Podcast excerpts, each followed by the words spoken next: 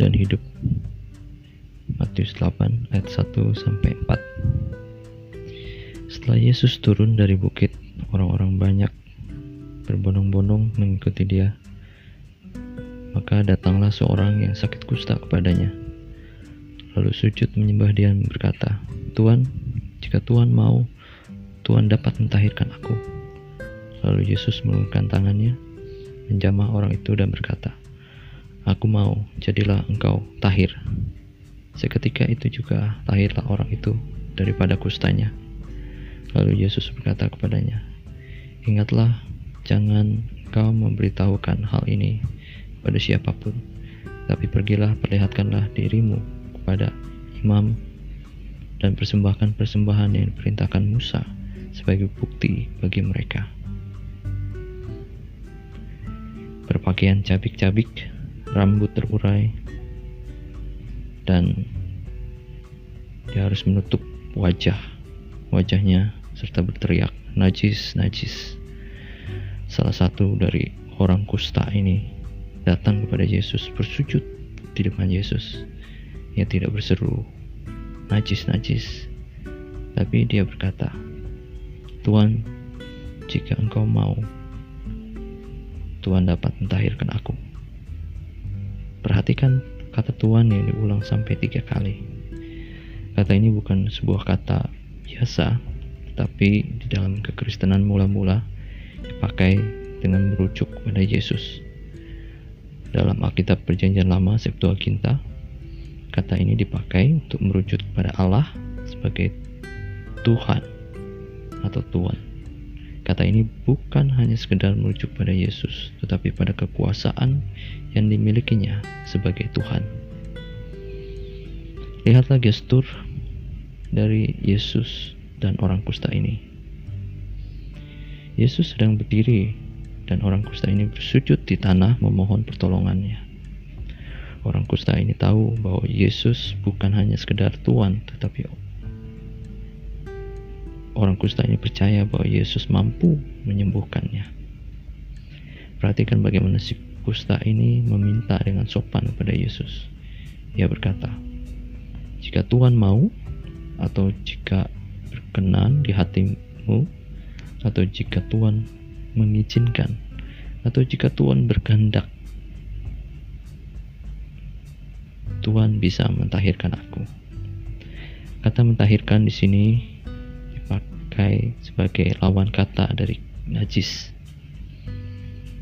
Ketika seorang seseorang sembuh dari kusta dan para imam sudah memastikan kesembuhannya, maka setelah itu orang sembuh itu akan diminta untuk memberikan persembahan di hadapan Allah. Persembahan tersebut sebagai sebuah persembahan pengorbanan penghapusan dosa atau pendamaian antara dirinya dengan Allah. Kusta dianggap sebagai sebuah penyakit kutukan dan belum ada obatnya. Kata kusta ini atau penyakit kusta ini pertama kali disebut di dalam Alkitab adalah ketika Tuhan memanggil Musa. Keluaran 4 ayat 6 sampai 7. Tuhan menunjukkan kuasanya kepada Musa untuk meyakinkan Musa bahwa ia memanggilnya untuk menjadi juru bicaranya. Allah adalah Allah yang sanggup menyembuhkan dan mentahirkan Musa seketika dari kusta putih. Dan kini Yesus menyatakan kuasa yang sama. Dia menyembuhkan orang kusta itu seketika itu juga.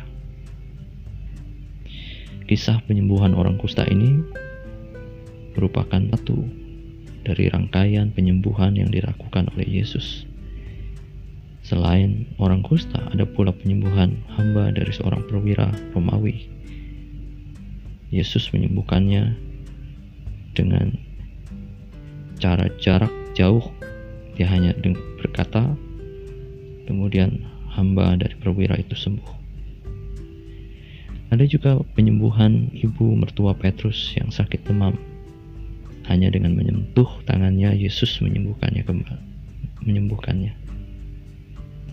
setelah itu lalu Matius memberikan sebuah keterangan penting mengenai pelayanan Yesus yang dilakukan sampai menjelang malam orang-orang masih datang kepada Yesus, mereka membawa orang-orang yang kerasukan dan orang-orang yang sakit.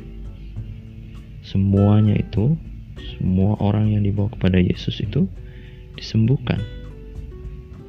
Lalu setelah itu Matius mengutip sebuah kutipan yang berasal dari Yesaya 53 ayat 4. Kutipan ini memiliki tema mengenai kisah Mesias yang menderita. Ia menanggung sakit penyakit kita dan menyembuhkannya. Ini bukan sekedar sebuah kisah kesembuhan, tetapi ini kisah mengenai pribadi yang menyembuhkan itu. Yesus menyembuhkan semua penyakit dan dia bukan hanya menyembuhkan sakit penyakit, dia menanggung sakit penyakit tersebut.